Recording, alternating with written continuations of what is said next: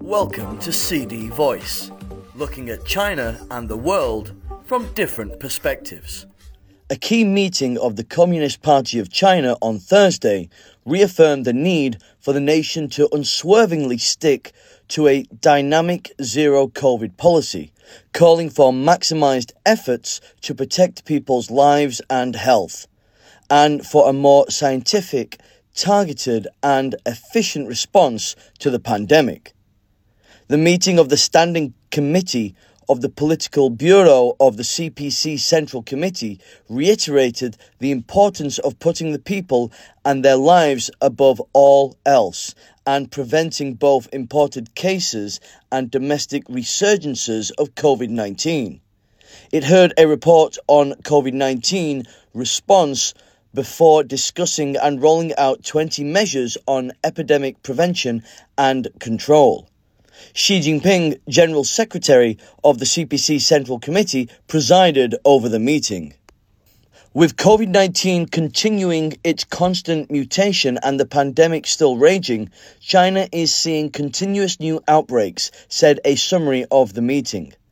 As a populous country, China has a large number of vulnerable people and it faces imbalances in regional development and inadequacies in overall health resources, the summary said.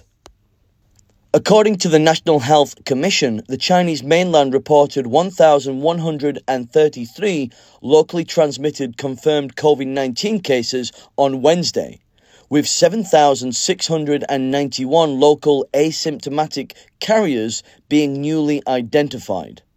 The meeting's participants said that the scope and scale of the transmission of COVID 19 may further expand due to mutations of the virus and climate related factors in the winter and spring. Given the challenging situation in pandemic response, it is important to maintain a firm strategic resolve and bolster control and prevention efforts on various fronts in a scientific and targeted way, the summary said. The meeting stressed the imperative need to follow the requirements of ensuring effective virus control, stable economic performance, and safe and secure development coordinate epidemic response and socio-economic development efficiently and minimize the influence of COVID-19 on socio-economic development. It is important to adapt to the fast transmission of the virus, put in place measures to ensure early discovery, reporting, quarantine and treatment of cases, and roll out quick measures to prevent lingering outbreaks, the summary said.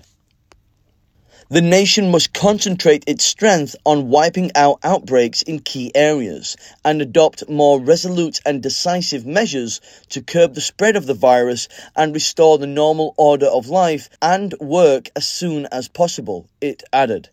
It warned authorities against indecisiveness, taking a wait and see attitude, or acting in an arbitrary manner. The meeting stressed the need to analyze the risks of outbreaks in an accurate manner and further optimize and adjust response measures, including steps to adopt more targeted measures in quarantine, nucleic acid tests, the flow of travelers, health services, vaccination, and support for businesses and campuses. It called for greater efforts to boost the research and development of vaccines and pharmaceuticals and to improve their effectiveness. The necessary measures to contain the pandemic cannot be relaxed, the summary said. The participants underlined the necessity to oppose irresponsible attitudes, oppose and tackle formalism and bureaucracy, and correct practices that overstretch response measures or adopt one size fits all approaches.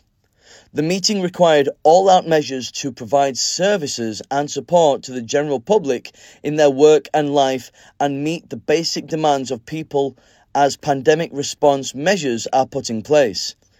More work must be done to guarantee basic public services, such as access to healthcare and to extend support and care to vulnerable groups, including the elderly and people with illnesses and disabilities.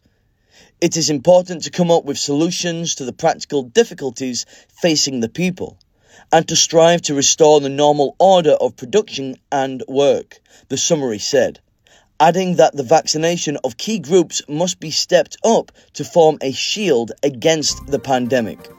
That's all for today. For more news and analysis, buy the paper. Until next time.